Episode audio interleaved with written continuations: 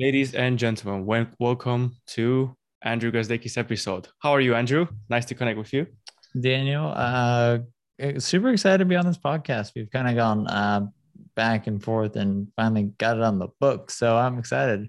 Well, I sure as hell hope you are, because I can guarantee you that I'm not going to ask you most of the repetitive questions you've had before, such as, how do I pronounce your name? Tell us the story of Bizness Apps, etc., etc. I actually I have like an old Bizness Apps. Oh, we've got a throwback there. That's nice. So yeah. At a later point, just become super mad. Take the hoodie off. I was gonna put it on eBay, but no, just kidding. Yeah, no, excited. I'm now you got me curious about the questions, man. I mean, say that again. You got me curious about the questions. I've had some curveballs thrown at me, but yeah, it's usually like, how'd you get into entrepreneurship? What's MicroAcquire? So I'm intrigued, man. I don't want to overhype myself. Now. You just did. But, let's see if I can stand up to the hype. First question: am I right to say that the question you hate the most is how do you pronounce your name? No, I actually just think it's funny, and it's like a fun. I love to laugh, and so if we can start off the podcast with like a couple of laughs, I think it's good for just me and you, and then also the listeners. So before I start a podcast, sometimes it'll be like, "How do you pronounce your last name?" And I say, I'm not telling you, you got to do it live. And then 90% of the time people say it right, but 90% of the time growing up, people got it wrong. So like, it's a joke that kind of like backfires a little bit. Well, I know it's pronounced Gazdecki, and I know your friends sometimes call you Gazluck, which I think is a wasted opportunity of calling you Gazlucky, because that's like the perfect mix up. Maybe I'll let my friends know. My friends actually call me just Gaz. I know that as well. My wife and my mom call me Andrew, and then everyone else just calls me Gaz. Me and my friends kind of do that. We don't have first names. Like all my friends, we just call each other by our last names. There we go. I don't know how it happened. But yeah, no one has a first name. It's all last names. It's just the unwritten rule of your friends. It's like abbreviated name. I have a friend we call Chom Chom. I got a friend called Kusi. These are all like shortened versions of like their last names. And then mine got chopped down to just Gaz. What happens if you go and just call them by the first name? Is everybody gonna say, "What the fuck is going on?" You get kicked out of the friend group. Oh my goodness. Yeah, no, I mean, like they obviously like, yeah, my name is, Conrad or something like that, and they'll respond. They're not gonna be like, my real name, my last name. But I have a really good group of like friends that I've known from college. We've kept in touch. Right now, we're like heavy in fantasy football. And so lots of trash talking and lots of last names being thrown around. By the way, speaking of friends, good side question, not on my list, and I love it when it goes off script. How did you feel like at any point, because you've got some media coverage, and I guess if your friends check Twitter or whatever, they see your upward trajectory. Did you have any challenge with all friends or all acquaintances as you grew in your career, or is that not a thing? No. Okay. So I'll tell you something funny. So when I was growing Bizness Apps, and I wrote a tweet yesterday, just kind of outlining how hard I worked to make MicroAcquire work, like all the newsletters, like all the social media posts, all startups being taken live, like the product, the marketing, the sales, everything. And that's not just like a badge of honor, like I work really hard. It's more, the message was just, if you really want to make a startup work, like you have to love it. Like it has to be like almost like a child that you're raising. And I'm a dad, so it's a totally different dynamic. Obviously I love my son way more than MicroAcquire, but When I was growing Bizness Apps, my friends actually sat me down jokingly, and they said, Gaz, like, we get it. You got a startup. You love it. It's all you talk about. Please stop. Please. We love you. Like, we get it. And it was super, super, super funny. But no, I mean, all my friends are super supportive and we're supportive back. So it's mutual. I have friends that have roles, you know, very high up in venture-backed businesses, VP of sales, chief of staff, COO. Some of them are entrepreneurs. That's a different section, but these are my friends from like college. One of my buddies, Chris, he started a company called Sendoso. They're blowing up. They just raised like 100 million from SoftBank.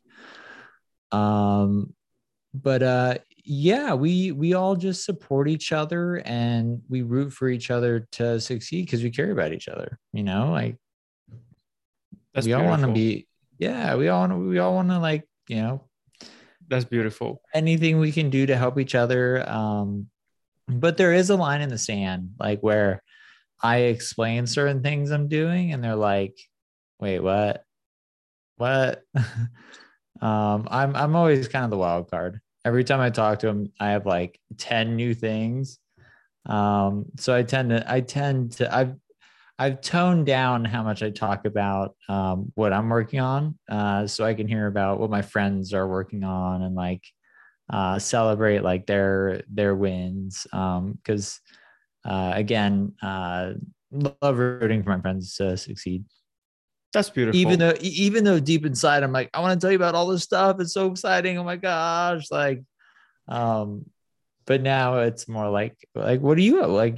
You're killing it, man. Like, how can I help you? That's beautiful. Is that what you would call a healthy friendship? Somebody who is there to, I mean, both in the good moments, but also pointing out in a friendly manner, just like this funny story you mentioned now, pointing out with love, you know, this might be too much. And I guess they were just trying to make you aware because ultimately they trust in your decision. Is that how you call healthy friendship? I would say those are brothers. These are my brothers. Like I got a group of probably like 20 that we're all in like a group text thing and we communicate every single day. But they're brothers, like, you know, no matter what you do, you know, they're there for you. They got your back. And I feel really blessed. I have some of the coolest friends ever. Like they, tons of fun, super smart. Everyone's super ambitious. And everyone's just super humble and again rooting for everyone to succeed, but we also like to have a lot of fun together.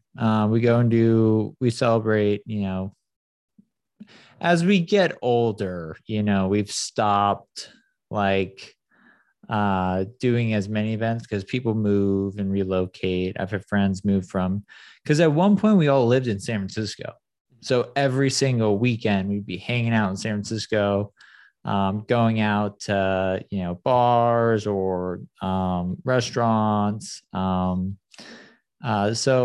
I would say they're more like brothers than friends, and I wouldn't trade anything in the world. They're absolutely, I threw out some names, but I don't know if they'd be comfortable with that. So we'll call them all just Gaz friends. Yeah. No need to name them. We're respecting people's privacy in 2021. So, and I also say that's one of the best ways to really figure out who someone is.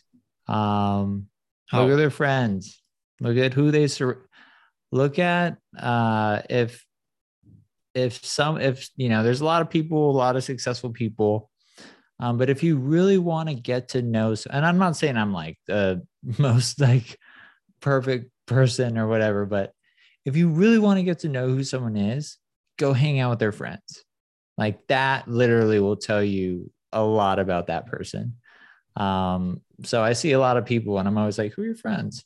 Because that's how I feel like I'd really get to know you. And I'm confident saying if you met my friends, you'd like them a lot. So you would look at the quality of these people, or how would you improper word, but how would you assess them? Just so I'm sure I get what you're saying. Well, I guess put it another way, some people, very successful people chase, zeros and digits. So what they're trying to do is just get rich as possible. But true happiness comes from, and they become miserable. They get to the top, they reach their goals, and they're miserable. They have no one to share it with. And so this sounds counterintuitive, but I believe to be truly happy, you need to surround yourself with people that, you have these like deep relationships that you'll carry with you until you're 40, until you're 50. That's what life is all about. And so, I try to keep in touch with my friends as much as possible. We get together often.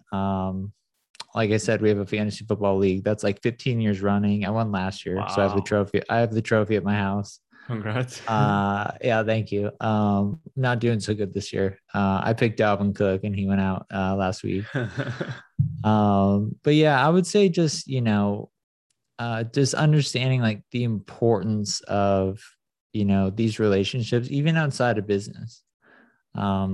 So people that can, can you do a call for me, or like put in a good word over here? And you get 20 people that basically raise their hand in a day, that's a good person. Mm-hmm. Not necessarily, that's a generalization, but what I'm trying to get after is, I think it's really important for people to, just go through life and be kind to people. Just be nice. Be nice and generous. Have fun with your friends. Invest in those relationships. Invest in those relationships more than your business, because at the end of the road, those are the people and those are the relationships you're going to value the most, in my opinion. Do you think that in any way you've sacrificed at all your friendship dimension while you were building Bizness Apps? Because that was from, if I remember correctly, from 21 to 29? No. So I hired most of my friends. I hired two people at my wedding, and I work with them now too. So I hired, my COO was one of my best friends in college. My VP product was one of my best friends in college. And they helped me lead Bizness Apps to an exit. And then I've rehired my VP of product from Bizness Apps. His name is Steven Heiser. And he was in my wedding. He was one of my best friends. So we get along great. We like joke around. And that's what gets me so excited about MicroAcquire is we don't just have a team. Like we got like a team that just gets along well. We've established, a really fun culture. I got off a call before this and we were just laughing the whole time. And last 10 minutes, we're like, okay, what are we going to talk about business? But that's important. My job as CEO is to make sure that people are having fun, they enjoy their job, and they have everything they need to succeed. So to answer your question directly, no, not really. I'm sure some people were like annoyed. Like, when you see success, you just get haters. It's just like, I don't know, dude, sorry. But I try to just look forward and I, try to stay in my lane. And, I would say no. I'm trying to think of like, if I had a falling out with anybody, I would say the biggest change that I've noticed is I get contacted by a lot of people that were like acquaintances. Mm-hmm. Or like they work at Zendesk and they want to sell me something, or they just have a startup idea and they need some help, and I can't help all these people. And so I have like a templated email, unfortunately, that just says like, if I tried to help it's just not humanly possible. Right. But here's some resources I would check out. Mm-hmm. And then if you get through these resources, then I'll take a call with you. Because most of the time it's like, I have an idea, can I pick your brain?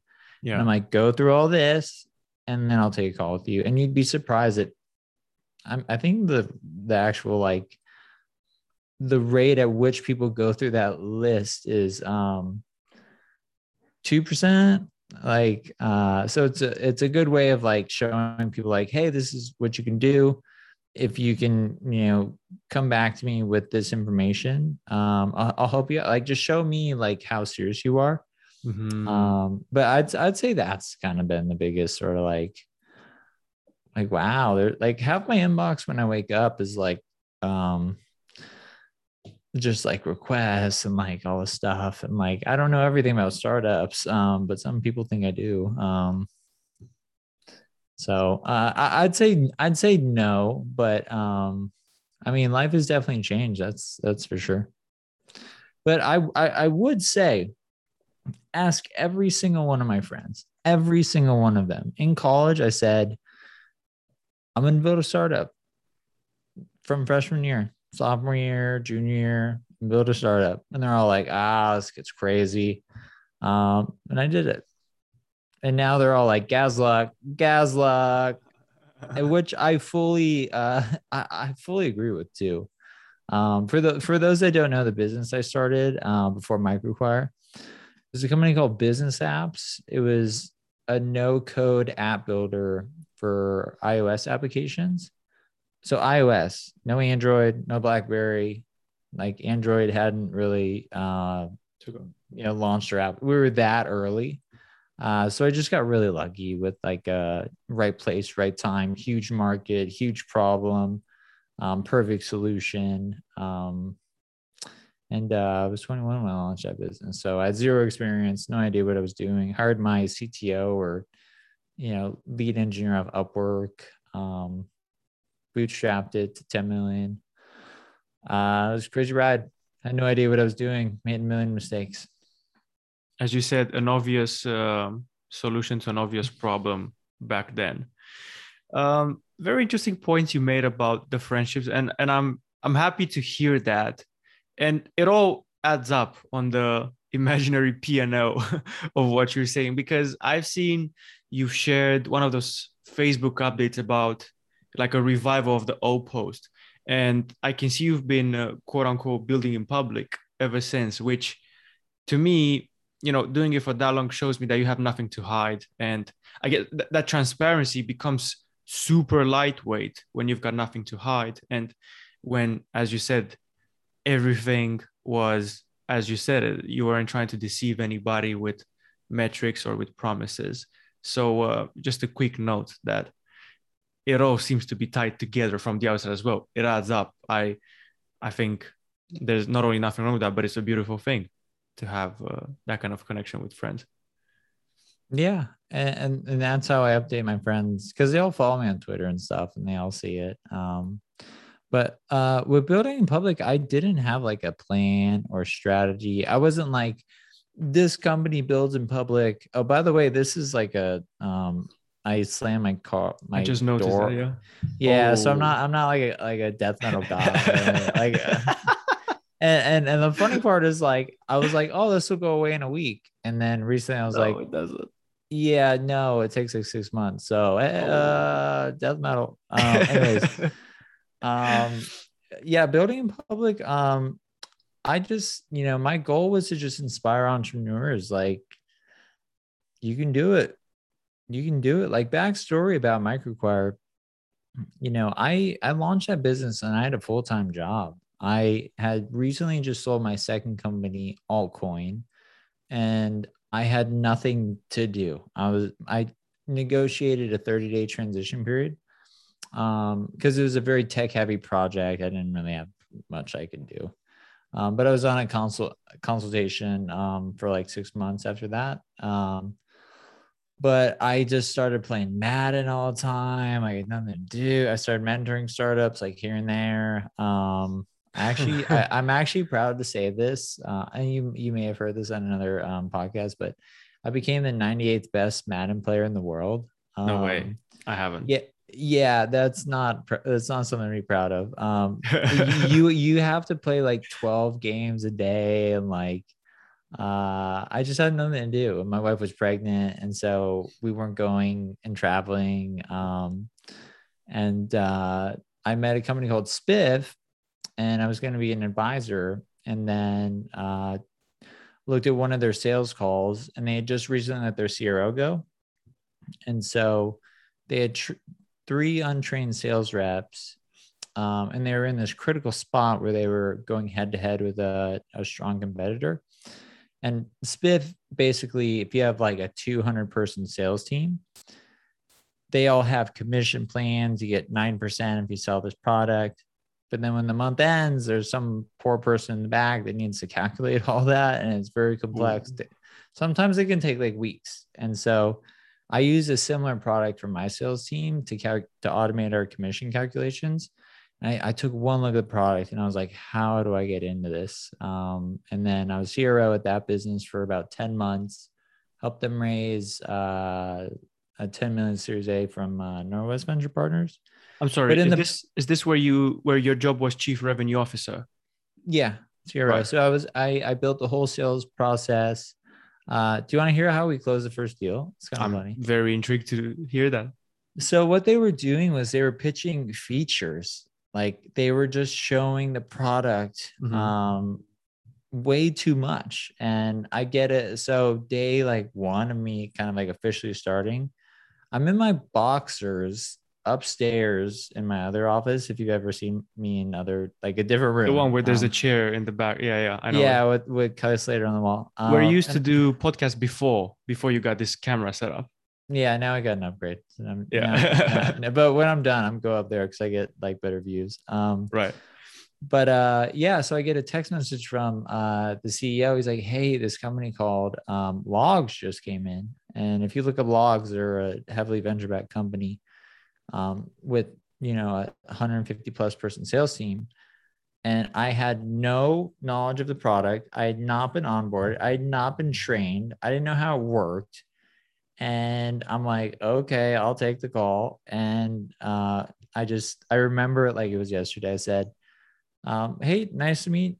The first question you should ask if you have inbound sales coming in is, what made you take the call today? Because that gives you ultimate, context. Like where are you in the sales? Are you looking to buy immediately? Are you just looking around? Do you have like a 911 issue and need to solve? So they were basically in the decision phase and they were looking at one of our competitors.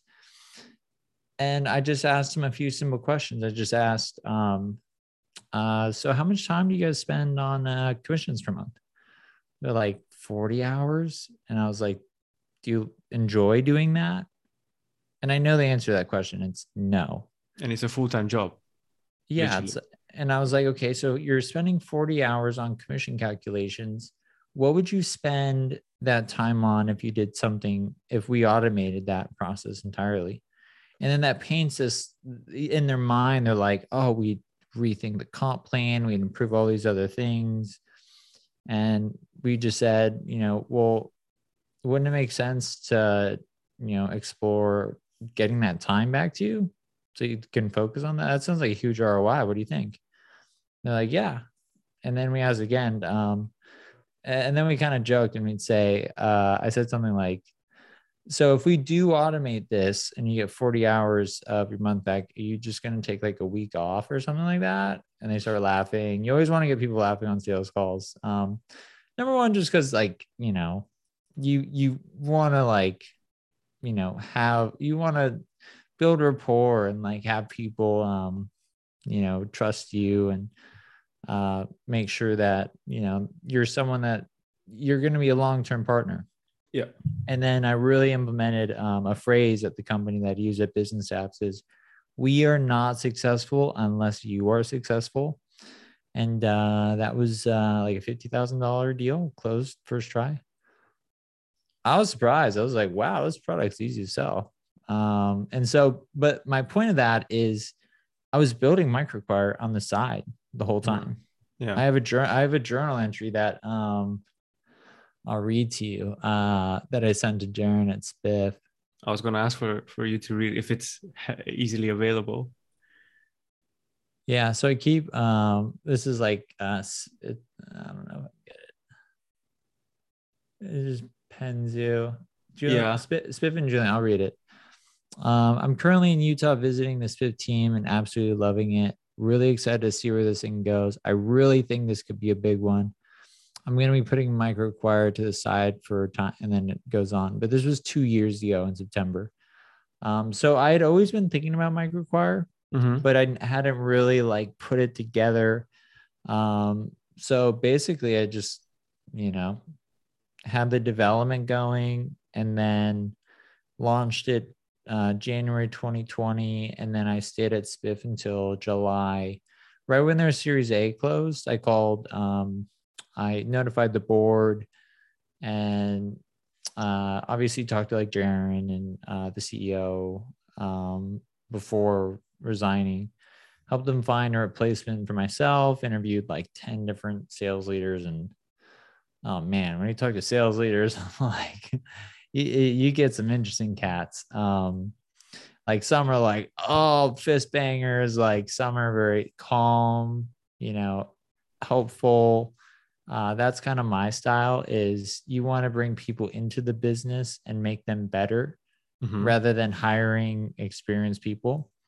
Because that's what we did at Bizness Apps. Like I did a reference call for a friend and I was paying him $50K OTE at Bizness Apps. And now he's making like $350 OTE. I'm like, God damn, man. What does OTE mean? On target earnings. So basically base plus bonus. But my point being is like, you know, I hear a lot of people make excuses of like, can't make a startup. I got like all these responsibilities, blah, blah. I just had a kid. I was writing a book and I was building MicroAcquire and I launched MicroAcquire and during mornings and at night, I was writing the newsletters. I was taking service live. I was handling all customer support. So if you want to start to work, you just have to want it bad. That's plain and simple. And that's something that's a fortune cookie I'll always live by. A bazillion things I want to go down on, but I know time has a limit for us today, so I need to be mindful of the highest impact here. Very interesting. Is this video too? I post a video as well, but as a backup, the main is the podcast. Why? Because I got this like little cake up. Yeah, that's fine. That's fine. Feel free to plug it if it's Eddie Fred startup or something like that. Blur it out, make it look cooler. No, we'll brand it with MicroAcquire as well. And if you're listening to just the audio, it's this like blue cup with like red lid. It's got like Kool-Aid in it. Yeah. Whoa. I literally drink Kool-Aid. Now you've ruined my chance to blur it or to mock up some MicroAcquire there. Now you told people what it is about. Can't. Anyway, moving on. Really interesting. I see a lot of stuff in what you were doing. By the way, when you sold that contract for $50K, your first call, and you said, how much, what would you do with that time? Jokingly, was that value-based pricing or was it just, did it come natural to you? Is it something you've grown with time, tried and experimented at Bizness Apps, or just came up? I think a lot of people try to make sales sound really, really hard. But the number one thing you want to do is you want to build rapport. You want to find the pain point and you want to get like a triple agreement on the pain point. And then you want to propose a potential solution. And then you want to get next steps on the call, like book a meeting from a meeting, bam, bam. Yeah. What that means is like, okay, so this sounds like usually like a $50K contract is going to take like 2-3 calls. You have implementation, onboarding, all that fun stuff, contract signing, red lines. But you always want to keep momentum on the deal. So when you're on the call, just say, hey, does the same time next week work? And you just move the calendar invite over. Always keep momentum on calls. Yeah. And so those were some of the key things that I implemented at Spiff that really helped. That was their first sale, like literally their first like non-affiliate. They had some pilot customers, but that was our first big contract on my first day. And as a sales leader, I have a friend that's moving into a VP of sales role at another company. And he asked me some advice. And I said, the first thing that you should do is win the respect of your team. And the best way to do that is lead by example. Like take the biggest accounts, close them in front of everybody, show them that you know what you're talking about. Mm-hmm. And then it all just started coming together. And like the people I worked with were so awesome. and I had a blast, but it got to a point where MicroAcquire was growing so fast and I kind of felt I got them to where they needed to go. And they just raised a series B for like 50 million or something like that at like a huge valuation. I don't know. So they're doing great now. And I was just a passerby that just helped.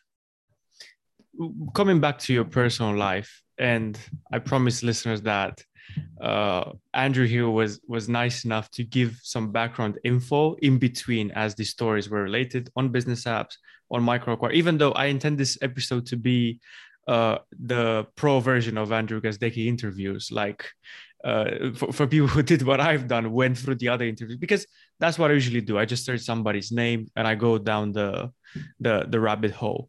So I promise the listeners we're going to come in a second to professional stuff like a career or whatever, or business. On your personal life, you said the only treat, so to speak, after your acquisition was your C63 AMG. Do I remember it correctly? Was it that model? Yeah, I sold it. No way. I bought a Porsche Macan Turbo. I was going to ask you if you're a Merc guy, but...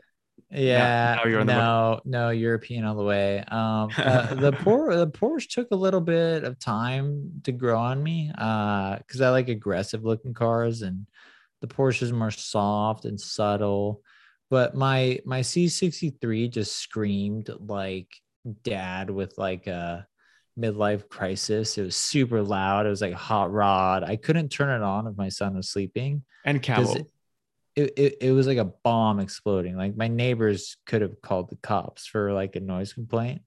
It was a fun car, super fast. I was born in Detroit, but grew up in Southern California. So I kind of have a little bit of like, if I have one vice, it's cars. I love it. If I ever become like a billionaire, I'm buying every car. I'm buying like classics. I'm buying like, old school muscle cars. I'm buying, and I'll just look at them. I don't know that I don't know if that'll ever happen. It probably won't happen, but that's where I'd go. I love cars.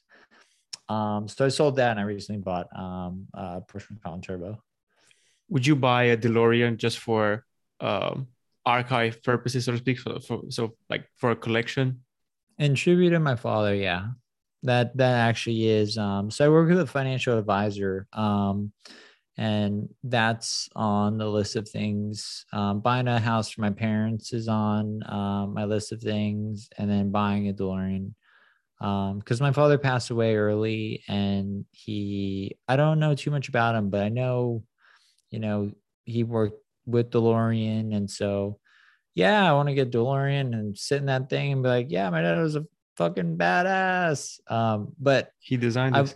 I've watched reviews of the DeLorean. It's not that fast. It's just, so that's, otherwise I'd have one like today. But I need to wait a little bit longer. Because another thing too, I'll note is, I don't like to buy a lot of stuff. So like when I sold my, AMG, that might seem like, oh, you're buying all these cars and stuff, but I sold my AMG for 40 grand. Then I bought the Porsche Macan for 50 grand used. It was 2006 with 24,000 miles. So I paid 10 grand for like a new car that I can drive my son around in. And it's really fast. But I don't like buying things. I like to have goals. So maybe if there's an outcome with MicroAcquire, those are some things that I can look forward to. Like rewards. Yeah. So once you stop, like, having like dreams and like, looking forward, not saying like I'm a materialistic person by any means, but, I like to think of those as like, if I get there, yeah. Do I need them to be happy? No, I am so blessed with my life. Like Gazluck is real. Even me winning fantasy football is Gazluck. Which everyone said. No, I just try to live a simple life. I have, a beautiful wife. I got a beautiful son. I got a car I like. That's all I need. Have you sold the Merc for profit? Because I think you said on another podcast that you negotiated down because you told the guy, "Look, man, nobody's buying this. It's custom, it's camo." Oh my goodness! And you kept it for 2 years or 1 year, something like that. Yeah. So I bought it for $32,000. It's a rare car. So it's not a car where you go, "Hey, I want to get a car," and you go and buy a C63 AMG. For those that aren't familiar with AMG, it's basically like Mercedes hot rod version. Like it's super loud and super fast, and it had like blacked out wheels, and like it was not a dad car. So I thought I'd grow up a little bit. But yeah, I bought it for 32, but I kept really good care. And 1 second, for context as well, for listeners, it was the last naturally aspirated V8, if I'm not mistaken, or V something. Yeah. So I'm not a big fan of bi-turbo cars. So the AMGs past 2014 started moving towards turbo. And I wanted a naturally aspirated one. So I got it was my second one. It was my favorite car to that extent. It was my second one. So I traded in my other one, got this other one, slapped on an Army Tricks exhaust. So it's even louder. It was ridiculous, but it was a lot of fun. But anyways, for people listening, naturally aspirated means in plain English, very loud and the very car-like sound that purists would say, those are the real cars, those that sound that way. So the very vroom vroom cars, so to speak, for somebody listening who doesn't have any idea. Just Google C63 Army Tricks exhaust and you'll understand. Yeah. What would be your top three cars? Because you got a Porsche now. I've had Jason Fried as well on the podcast, and he's a Porsche guy. I asked him what is he driving now because he never said that. So I think he has a Taycan, if I'm not mistaken, the electric one. What's like your top three, and is it all Porsche? No, not all Porsche. I'd probably go Ferrari 363 Modena. I think that car was significant because that was like Ferrari's like moment of like really building a car that was like affordable, like that kind of put Ferrari like back on the map in terms of sales. So there's a little bit of history significance of that. Lamborghini Diablo, just because 80s. And then third would be a DeLorean. And then if I could throw in a fourth, what was I gonna say? The Lamborghini Urus, the Lambo SUV. That car is a beast. I look at it and I'm like, whoa.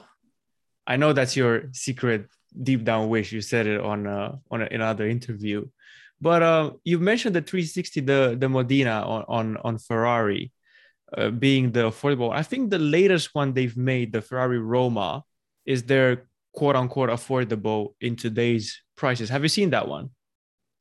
I haven't, but I like older cars. I like cars with a little bit of history. And then look at the backstory of the 360 Modena.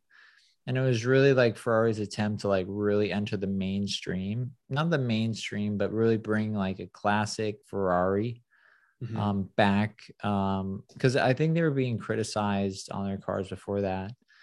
And that was kind of like their coming back car. Oh, the next car I'd get would be an Audi R8. I'd get a 2009 Iron Man car, silver. I've driven those cars. They're jerky as hell. It feels like you're driving around with a guy who does not know how to drive manual. They're not fast at all. Like if you have a Tesla, you'll smoke that thing in a second, but it's such a beautiful car. And Iron Man's my favorite Marvel movie, so no way. Just like Elon Musk had a cameo, maybe one day you'll be a cameo in a movie, in an Iron Man movie. Maybe. Sure. Yeah. If anyone's listening, you want me in a movie? Go, yeah. I'll do it. Speaking of old cars and this the backstory, have you seen the new Lamborghini Countach? Do you have any feelings on that one? Because it's a revamp. Ooh, yeah. That thing is a thing of beauty. It's a little out of my budget. That's what I was going to say. I try not to look at cars like that, just because they're so out of reach. And a fun fact about exotic cars is they actually stop depreciating in value after about 8 to 10 years. So if you can actually buy a Ferrari, like let's say 360 Modena, and basically the only way the car will, this isn't the case with everything, but there's a huge valuation drop or depreciation across 8 to 10 years. And after that, the value is determined on the quality of the car, mileage, that sort of stuff. So you can get really nice exotic cars if you go older. So I don't buy new car. I don't. It's a waste of money. It's the biggest waste of money. Like most European cars depreciate at a compounded rate of 33%, I believe, for the first 4 years, and then they level off to 12% after that. So I always look to buy 5 years out. So like if we're looking at something like a Lambo, you're saying what, a Gallardo being, you know, flatlining in terms of depreciating? That's what. Yeah. Yeah. Look it up. Look up exotic car depreciation, how it works. And yeah, like literally most like exotic cars will kind of maintain a price based on just quality rather than years after about 8 to 10 years. I'm not like an expert here. I'm not like a car dealership guy. Only problem is you won't have Bluetooth in that car, so you won't be able to blast your music. So where's the fun? Yeah, you need to burn a CD with your music. That's a good point. Yeah. So moving on to in the same area, but to more precise stuff. I know you've been very candid in the past, which I, by the way, appreciate about not coming in from a wealthy background. And now you are in what people would call a wealthy situation. What is something they don't tell you about becoming wealthy? It doesn't make you happy at all. No, like you work. So, I mean, the only thing that money solves is money problems. That was a piece of advice from one of my angel investors is, it's not going to solve whatever you were trying to prove. It's not going to solve whatever personal issues you have.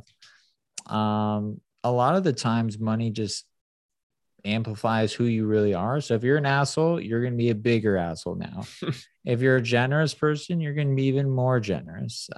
So I think that was the biggest thing. And then, I mean, I think the biggest benefit of wealth and creating wealth is just it relieves so much stress in your life. I don't check the stock market. I don't have any crypto holdings. I used to have a ton. I bought like 200 to 300 Bitcoin for like 20,000. I sold it for like 23,000. I thought it was a genius. I just love building startups. So what I would recommend is, you know, if that's your goal, and that transparently in full disclosure, that was my goal. You know, growing up without means, I was like, I want to be a millionaire. Like this is the life that I want to chase. And then when I finally got there, you know, I live in a nice home, you know, I have cars that are nice, but you can take it all away. And I'd be fine. I'd be sad. I'd definitely be sad. Like, you know, it'd still be you. What really makes me happy is podcasts like this, where I get to talk to cool people. When I get emails from people that, you know, maybe had a life-changing acquisition, those are the things in life that really make you happy. And then also your personal relationships, like the relationship you have with your wife, your children. So I'm working all the time, but that's only because I really love what I'm doing. I have no thought about, you know, the financial outcome. I just want to help people. And that, you know, that's what gets me going. And that sounds like a grilled cheese sandwich, but I don't say so. I know you also say that it's not necessarily intelligence after a certain point, but grit and hard work that gets you into the successful phase, so to speak. And anyways, I tend to like, if people get disappointed by hearing this, well, that's really the point, that there isn't that much more to it. My take. You said at one point when I got there. I'll say one more thing. I know way more miserable millionaires by a multitude of like 100 to 1 than I do happy ones. These people are in therapy, like, because you get to the top and you alienate everybody. You don't like foster relationships, like. And this isn't like, maybe not 100, but there's a lot of really wealthy people that are just like Tony Robbins talks about it. He says, like, I talk to some of the wealthiest people in the world who have everything, and they are so empty and sad inside. So I like to say I'm like broke rich. We're like, you know, I don't have enough money to like, don't ask me for money because I don't have enough, but enough to be comfortable. I think that's like the perfect range and more of a realistic range for entrepreneurs to shoot for. But yeah, just understand that it's not going to make you happy. It'll definitely make life a lot easier. Like, but that's pretty much it. You said at one point when I got there, speaking about wealth, did you consider that a certain point during Bizness Apps or the liquidity event when you sold? Because I'm curious to know, I have a strange feeling based on what you were saying in interviews that you weren't paying yourself as much as you could as a salary out of Bizness Apps, and your liquidity event transferred that into your personal wealth. So how did that thing go? Yeah, so there was several years where I went without a salary at Bizness Apps. I just kept my expenses. I was really young, so I didn't have like a family. I didn't have a mortgage. I just had an apartment in San Francisco. I was really good at saving. And my CFO would be like, hey, so we're going to go in the red if you hire this person. I'm like, all right, well, here's some more budget. My salary is now zero. Let me get this person. But yeah, those are some of the sacrifices I made. I don't recommend them, but that's how bad I wanted the business to work. Yeah, when I sold Bizness Apps, you know, I went to 0 to 100 real quick. Trademark Drake on that. It was one of those moments where I knew my life had changed forever, but I had really, really, really good, shout out to Christian Friedman. I literally, I changed my fucking life. And he's a brilliant entrepreneur, amazing human being. And my other angel investor, Robert Chazarino, he had also sold a company so Christian Friedman built a company called build.com. It's basically Home Depot online. They grew it to 3 billion. I mean, it's probably 5 billion GMV now, with pandemic and everyone fixing up their house because they have to stay there a lot more. But my second angel investor sold his company for low 8 figures or something like that. And we were kind of like a little crew. We still keep in touch, but we have this rule where if you sell your company, do not touch the money for 12 months. Let it sink in. Yeah, you can walk in a Ferrari dealership and buy whatever you want on the spot, but just act like nothing happened. Don't change anything in your life. And I followed that guidance. Because you hear so many stories of people. I got a buddy who sold a company for 160 million, and he bought some ridiculous stuff and bought a $30 million home in the middle of San Francisco, and he can't sell it. He's tried to start this other company immediately, wasted 18 million on that. It's sad to see. But if you surround yourself with people that have gone through exits before and get their take on it, what should I do? And that's what I tried to seek out advice of. How do I not fuck this up? Yeah. Cause I'm really good at fucking stuff up. And I got really good, advice, and I'm obviously forever grateful for that. But yeah, if you have an exit, just chill out for 6 to 12 months, let it settle in, and then, start making some plans from there. At the same time, you said that stress goes away for money problems. I would imagine that as Bizness Apps was growing, and at least at the end of the year, your accountant, your CFO was telling you, look, money in, money out, this is how much we've got. Was that sort of stress also diminishing as you saw the, I don't want to say valuation, but like the P&L statement of Bizness Apps? Because I know that at one point you also had another acquisition offer, which eventually you turned down. So you, I can understand, I can guess that you knew at the back of your head, look, if we manage to get X million in 2017, I can get maybe less, maybe more than that, but somewhere around that. So you knew you have an asset in the business that you could sell in case you would need that. I guess I'll answer that with some advice that Christian Friedman gave me. So he always would remind me, like, you're a millionaire. Like, you haven't sold your company, but this company is worth millions of dollars. You haven't raised any venture capital. You raised 100,000. You own like 85% plus of the business. You're a millionaire. If you want to sell it, you can sell it like whenever you want. And that kind of gave me a perspective of like, okay, it's not cash, but it's an asset, just like a home. Yeah.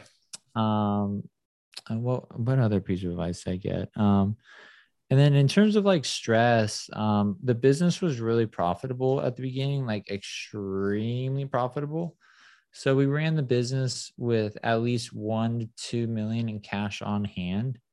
So there was no payroll stress. There was no like, I never had a moment like that. So that also helped a lot. We had no burn rate because we were profitable. And I ran the business at break even. So any sort of profit we had, I'd be like, let's put it here. Let's put it here. Let's put it here. A lot of those investments didn't work out very well. But we were always like thinking of new ways to like grow the business. And, but it was a wild ride. I mean, the book I wrote, if you haven't seen me kind of talk about it, it's more of like, it's such an interesting story in my opinion, because it's not a book on this is how you build like a huge business and like, here's all the tips and tricks. It's just like, here's how I thought of the idea. Here's how I met Christian Friedman.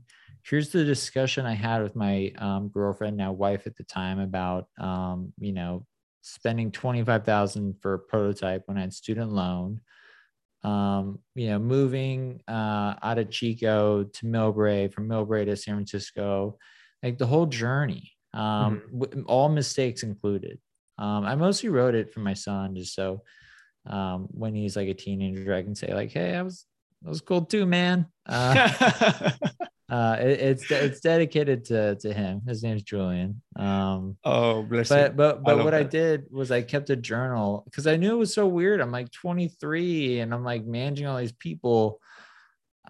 And I was like, this isn't normal. And I don't know what I'm doing. And I luckily surrounded myself with like CEO coaches and like had, again, I got more value from, one time Christian Friedman did this thing where he connected his Gmail account. And it showed him who he emailed the most. And there's this big bubble and it was me. And then number two was his wife. Then number three was his number two at his company. So we just got along really well. And just, I don't know the point I'm trying to make here, but yeah, I totally lost track. It was the question of, I was asking you about stress and how stress about money issues, and you didn't have yet the liquidity even, but you started telling me about Christian Friedman's piece of advice of you're a millionaire. It's an asset. It's not in cash, but yeah. And I'm not, I knew that day would come. I didn't know when. So it wasn't a matter of, and if I kept running the business, like Amazon has released like a do-it-yourself app builder. Wix has launched one.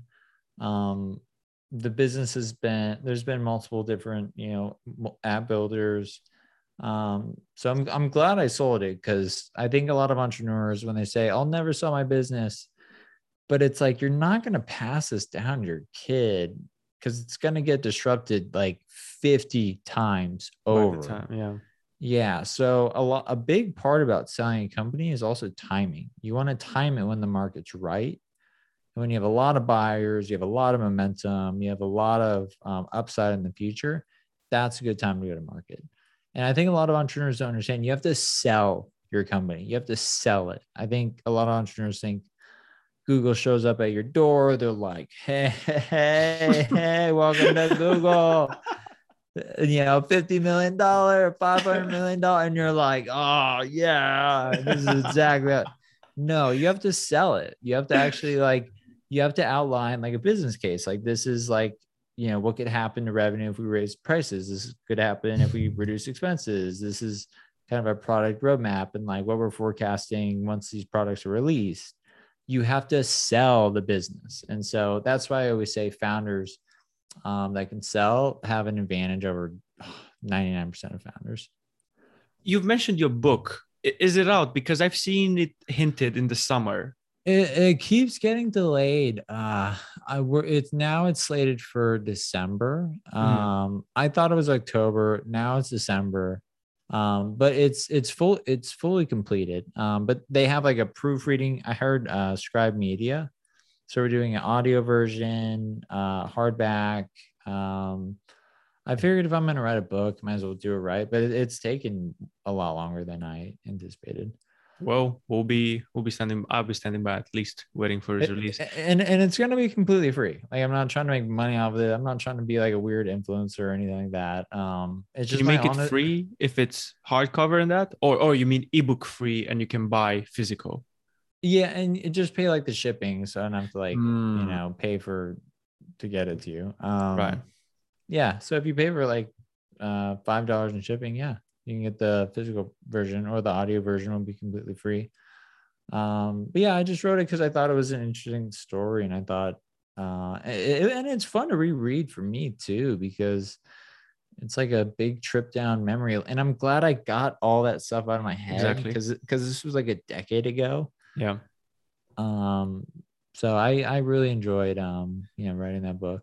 I'm reading this book right now from this publishing mogul. And, I think he's something like 60 or 50 when he's writing the book. And he has many points where he says, look, I wish I could remember it properly, but this happened a long time ago. So this is subject to debate because memory sometimes plays tricks on me because of my age. So, good point in putting it down now when it's still fresh, so to speak, compared to writing it at 60 or whatever. Yeah. And a tip for anyone who wants to do something similar, keep a journal, not like a weird journal where it's like, hey, Daniel, welcome to my journal. You know what I mean? Like I have a journal that I update every month. I use Penzu. It's just an online journal and it's like 8 bullet points. How's business going? How am I feeling? Who have I just hired? Any major movements in the business? And it takes me 5 minutes to write, but that little snapshot, when I read it, I go back and I'm like, oh yeah, I remember all that stuff. Do you have that with songs as well? You know, when you hear a song and it reminds you of a certain period of time? Yeah, Spotify does a great job at doing that. They're like, here's all the songs you listened to in like 2015 and 2014. And I'm like, man, my choice in music has really evolved. I'll be looking forward to the book because I was going to ask you how you met Christian Friedman, but I will find out. You want to hear the story? Yeah. I mean, even if it's long, let's do it. So Christian Friedman was like I looked up to him. He was the guy at Chico State. He had the biggest company next to Sierra Nevada Brewery, employed thousands of people. And he's the closest thing you'll ever get to Ari Gold. I did a podcast with him. If you want to check it out, just type in Andrew Gazdecki and Christian Friedman. And me and him, before I used to wear glasses and I got LASIK and he'd always make fun of me because I looked like Ty Lopez and so Christian Friedman now lives in Puerto Rico and, Ty Lopez is in Puerto Rico and Christian will text me. He's like, hey, I'm going to go up to Ty right now and be like, are you Andrew Gazdecki? Are you him? Because sometimes on Twitter, I'm like, hey, Ty, you should apply for this job. Just kind of joking around. Here in my garage. Yeah. I mean, he's a great guy. I don't have any problems with him. But like, yeah, literally all my friends started calling me like Ty, because I love to read a lot, and then I look like him, so it's just like, oh man. But anyways, yeah. So he was introduced to me by a professor at CSU Chico State, and I'll never forget it. I was like 21 at the time. I had about 30,000 in recurring revenue, and this was all from cold calling local businesses around Chico State. Pulls up in this like brand new Mercedes. He's got like a blazer on. He just looks like a badass. And I'm just like, you know, maybe today I'd be like seeing this a lot. But back then I was like, whoa, okay, this guy's the real deal. And then we sit down, he orders a drink, and he's like, show me one of your apps. And he's such a fun guy to be around. And he's like, I'll give you $25,000 for, 20% of the company right now. And I was like, whoa, I don't know you. What do I do here? And then the way the story goes is we eventually rescheduled a meeting at his office, and we were just riffing on the business. And he stops me midpoint because I was talking about how I'm thinking about growing it, all the opportunities of how we can go to market, going through the product in a little bit more detail, because he had like a big screen. I could build an app in front of him. Mm-hmm. And he just goes, hey, all right, so what do you want? And I said like 50K for 500,000, or no. 50K, for 10%. Yeah. And he was like, no, I'll give you 50K for 20%. And I'm like, I said this in class, I was like, Christian, I can't let you win this debate, man. Like, we'll do 12 or 13% for 50K. And I remember the pause, he goes, I like your style, deal. And he wrote me a check on the spot to MicroAcquire LLC, which we weren't even a formed organization. So I couldn't even cash the check. Yeah. I had to go form a business, then I could cash a check. But those are the type of people you want involved. Like, he was my mentor, and just, he poured everything he knew about business into me, and just, I absorbed all of it. I'd write him like such long, I feel bad for him now. Because I would always be asking him for advice, because he'd always like deliver it. And obviously you can find that in multiple places, but a lot of the way I think about business is shaped by him.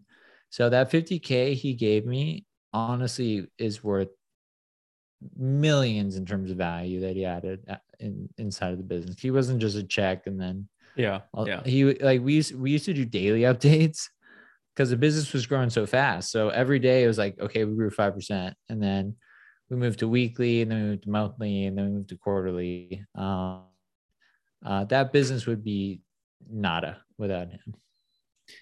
I'm very happy you brought this up, because it's a very good segue into something else I've had. And I feel like you're in such a great position to advise on this.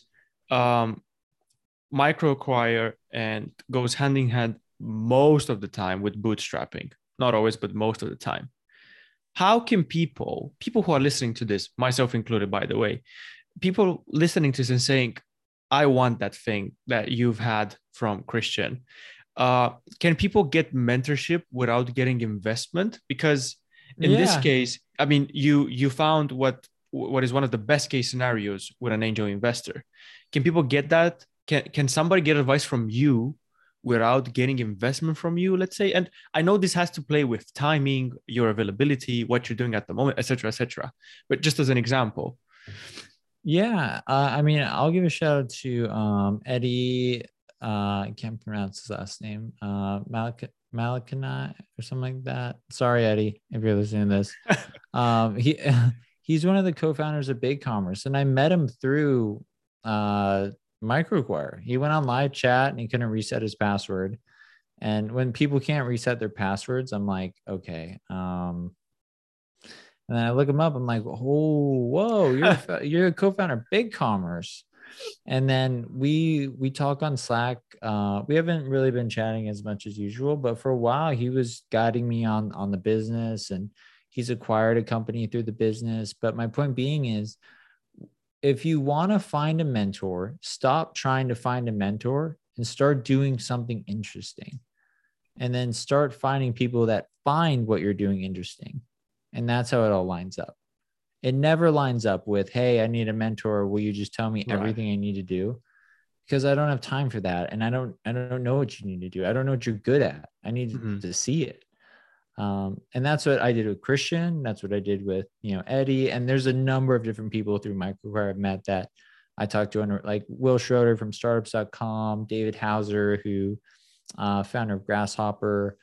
First one of the shout outs I can give. I can give like 100. I'm not that cool, maybe like 10. But you get what I'm saying? Like when you build something that people find fascinating, you naturally just start gravitating towards those people, and then you just foster those relationships. So it sounds go on, sorry. No, you go ahead. It sounds like if you see somebody who's doing something cool, you can assume that they went through that list of resources you've had, or maybe not those specific ones, but they've incorporated the lessons that your list of resources tells people. What you mentioned earlier, that canned message in emails from people who are saying, hey, can you mentor me? No. Don't send it. Don't send it. Like send like, hey, I'm working on this thing. Like, let me know if you have like, build something first, or even just a pitch deck. Like, hey, I just made this pitch deck. It's an idea to like help with this industry. Here's the problem. Yeah. Always solve problems. Very simple. And you never know. Yeah. I was saying something else. I was saying that if you see that somebody's building something interesting, you can sort of assume with some products that they made that they've incorporated what your list of resources might teach, might want to display. So it's like already a filter, so to speak. In the same way, MicroAcquire, as you said, has a filter that 290 per year. If you're not going to pay that, you're probably not going to be serious about acquiring. So it's like a filter to keep at bay the not so serious people. Yeah. I mean, I think the main point is, focus on doing something interesting, and interesting people will come to you. That's how it's always worked for me. I can only speak from personal experience, but you can find mentors like everywhere. Like, I've taken a few entrepreneurs under my wing, just cause I believe in them. But if you have something interesting and, I find it interesting and I believe in you, and if I give you feedback and you implement it, that's what really okay, if I talk to you, you're really going to be thankful and apply this feedback. Not saying my feedback is always right, because a lot of times it's also wrong, but just ideas like, have you tried this? Have you tried this? Have you tried this? And they're like, no, I haven't. No, I haven't. I tried that, but it didn't work. Have you tried doing it like this? And we start. And then I guess another way to put it is the entrepreneurs I love to work with are the ones that I know are entrepreneurs. I was listening to a podcast, but as an entrepreneur, like when you talk to another entrepreneur, you just feel it. Like you just know it. Like within like five, you just, the obsessiveness around the business, like the love around the customers, the thoughts around the product, where this thing could go. You can tell that like this is an entrepreneur. This isn't someone who's just starting a startup because it's cool and trendy and they want to know how to raise funding. And then, that run that circle. Yeah. Like the circle of what everyone tells you to do to be successful as an entrepreneur, but they're focused on the things that matter. And you're like, yeah, like you're putting in the reps, like you're taking practice seriously. You're thinking, you're strategizing.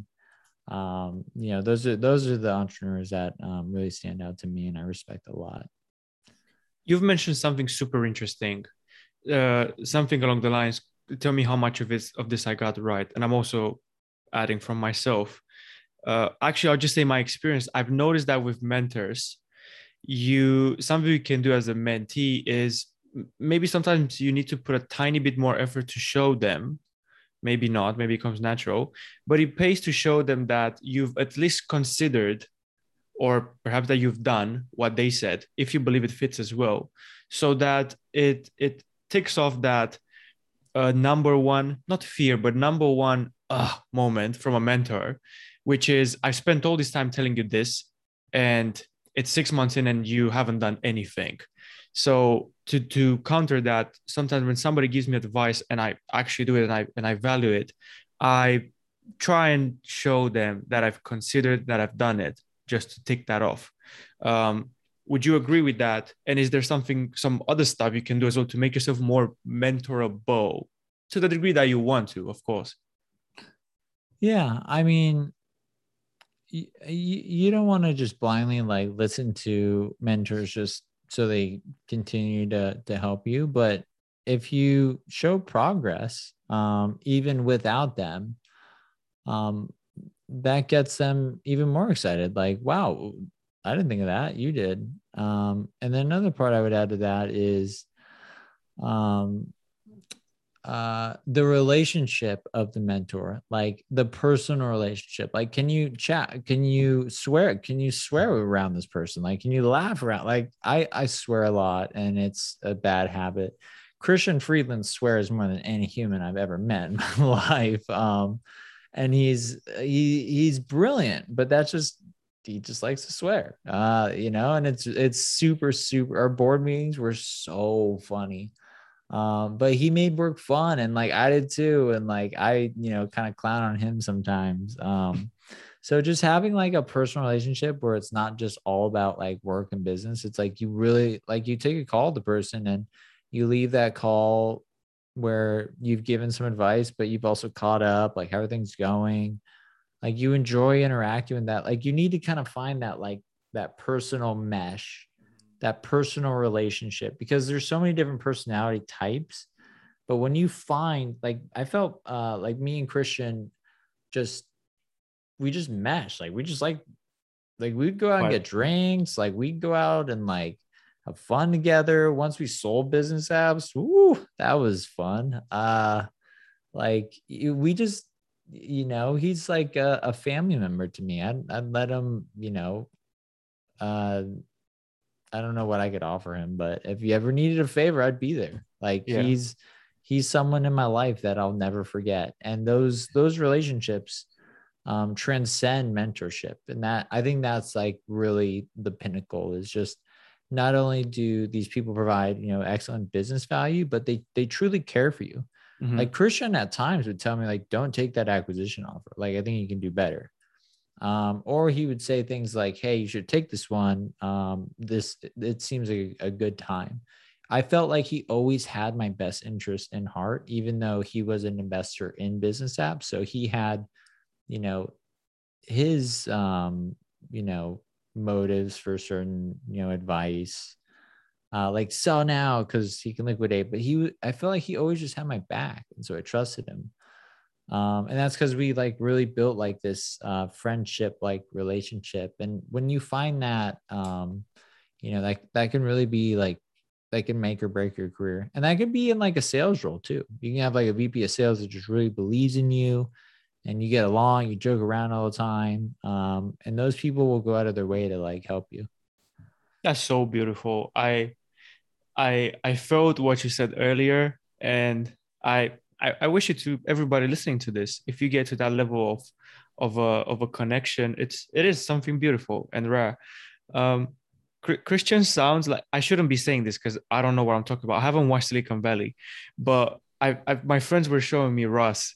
Chris sounds like Russ minus all the bad parts and minus the satire, minus the jokes, like the essence of Russ, like an actually cool angel, you know, put aside all the satire. And I know Silicon Valley is only satire.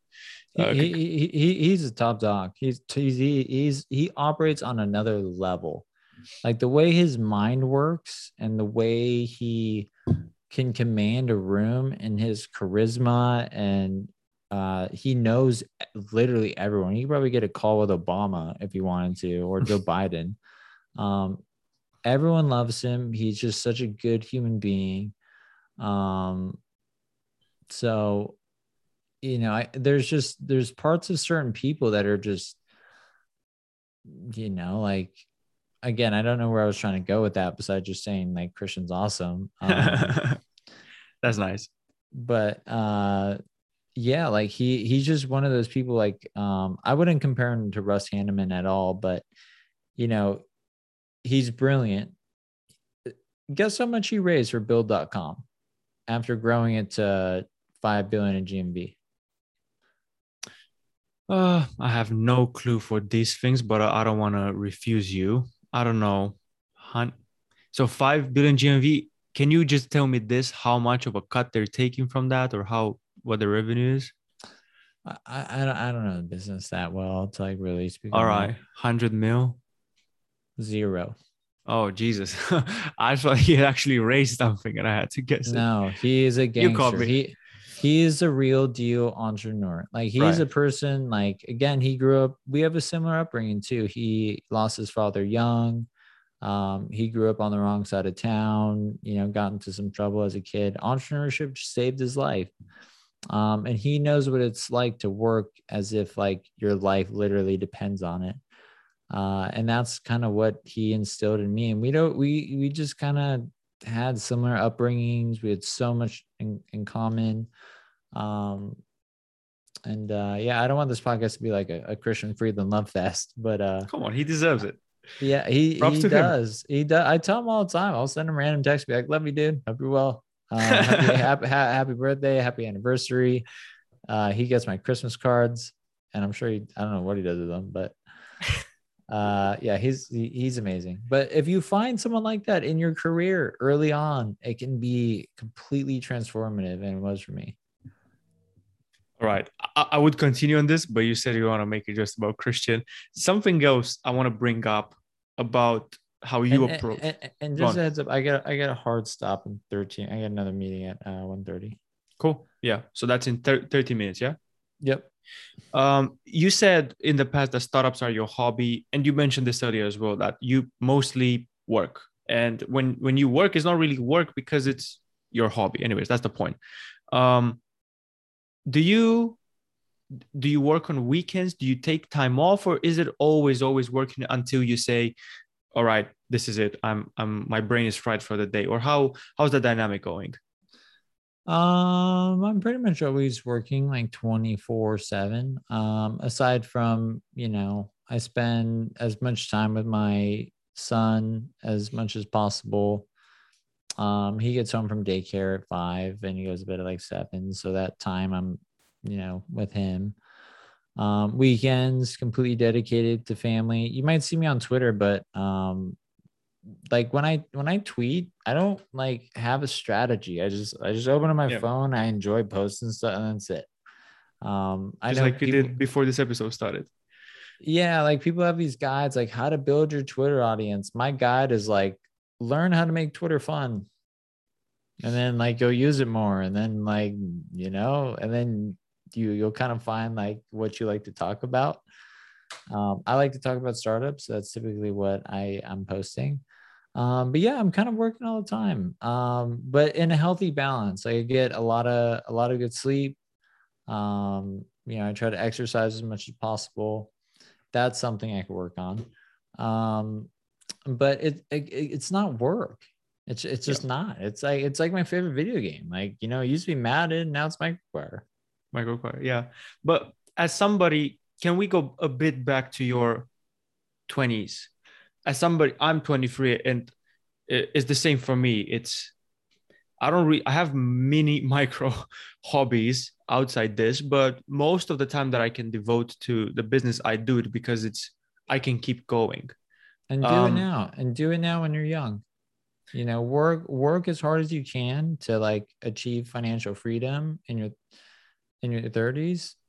And then you could just do whatever you want. Like that's what I think people who go and get jobs after college don't understand. Like you're just going into a trap. It's a giant fucking trap. You get like this job as like, let's use like a sales analogy. So you get to cold call all day. That's a great job. But then you get promoted to account executive. Then you get a nice apartment, and then you start like paying for all this stuff because you're making a little bit of money. The next thing you know, you're trapped. Like, you can't get out of it. And then you're fucked for the rest of your life. Unless you take a couple steps back, which is very painful to do. And very few people have the courage to do that. You know, if you're in your 20s, now is the time to take as much risk as possible.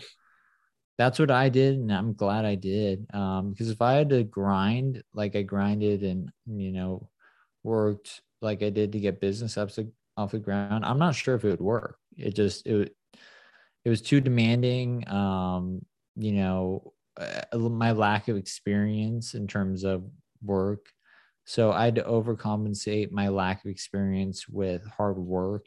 So I would say take as much risk. You just don't have much to lose. You can go be an SDR when you're 25. Like, so you're not, go on. That's my whole point. I subscribe to that, and that's what I incorporate.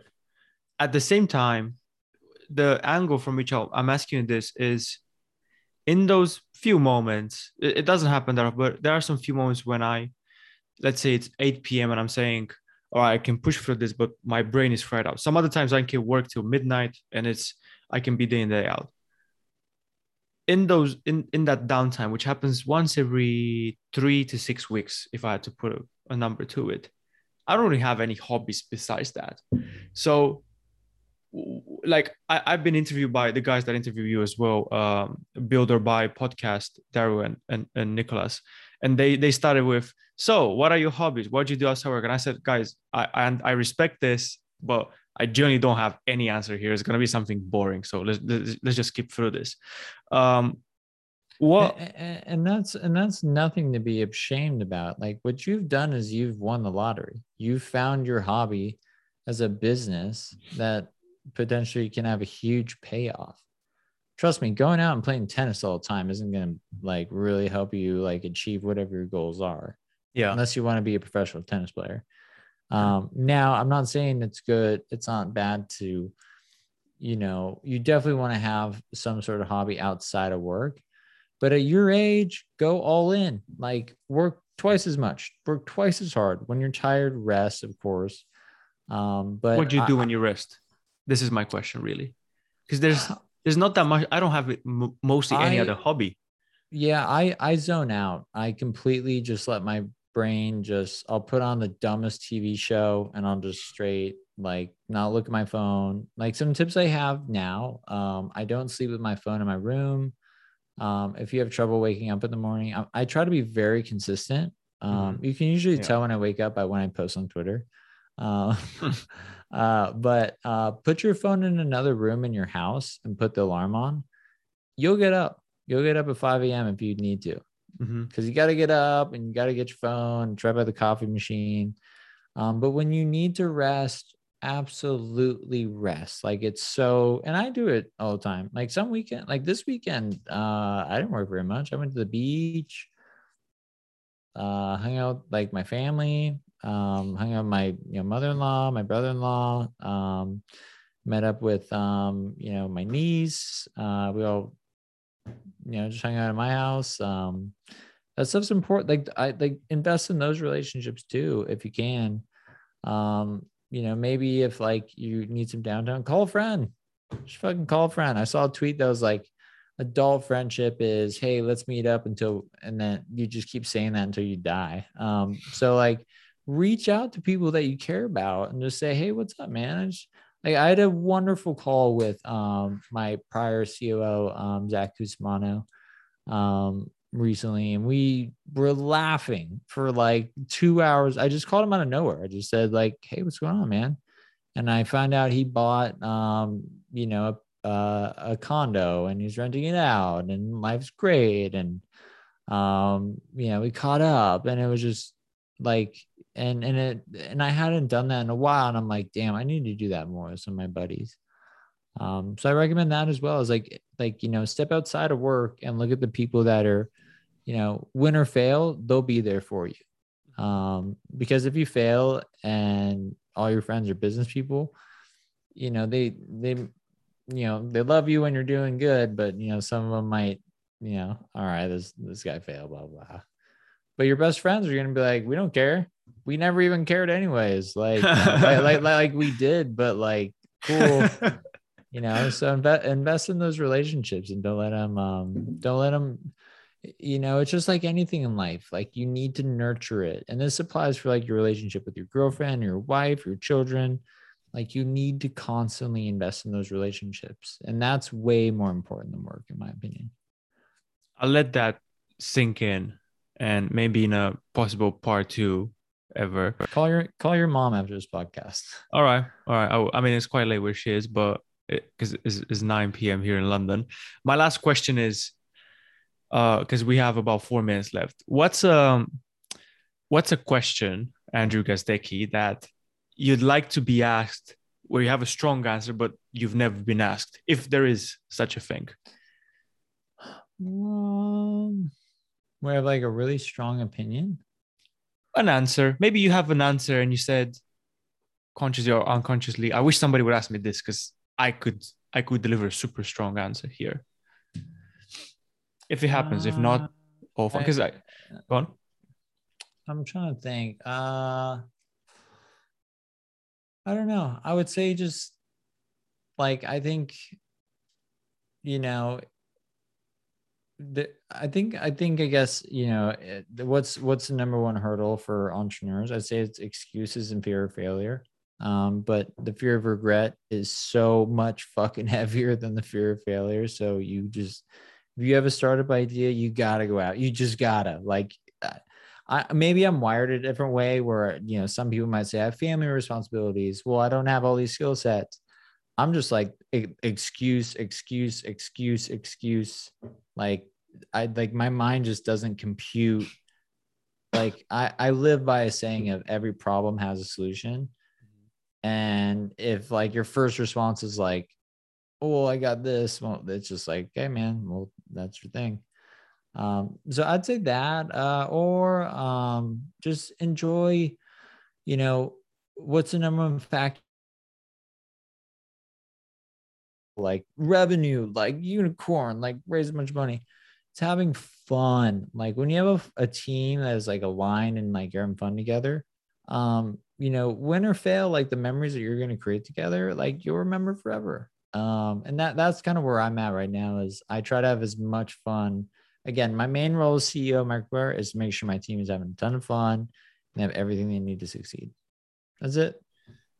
Well, that's a strong way to finish. So Nike was right with their slogan, after all, based on what you were saying in your first point. I'm gonna reach out to Phil Knight and say we need changes to just execute.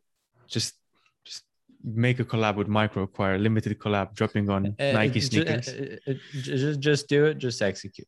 There we go. Andrew Gazdecki, ladies and gentlemen, how can people keep in touch with you? What's your number one place? Just dial 911 and they'll like direct you straight to me. No, just kidding. Follow me on Twitter, go to microacquire.com, sign up if you're interested in buying or selling a startup. Again, for founders, it's entirely free. We have a lot of interesting updates coming up, so stay tuned for that. But yeah, just follow me on Twitter. I say stuff all the time. You might like it, you might not. If you don't like it, let me know. Cool. I'll stop the recording in a second. Andrew, thanks so much for this lovely hour and a half. I loved everything you shared, and see you next time then. Sounds good. Appreciate you having me on.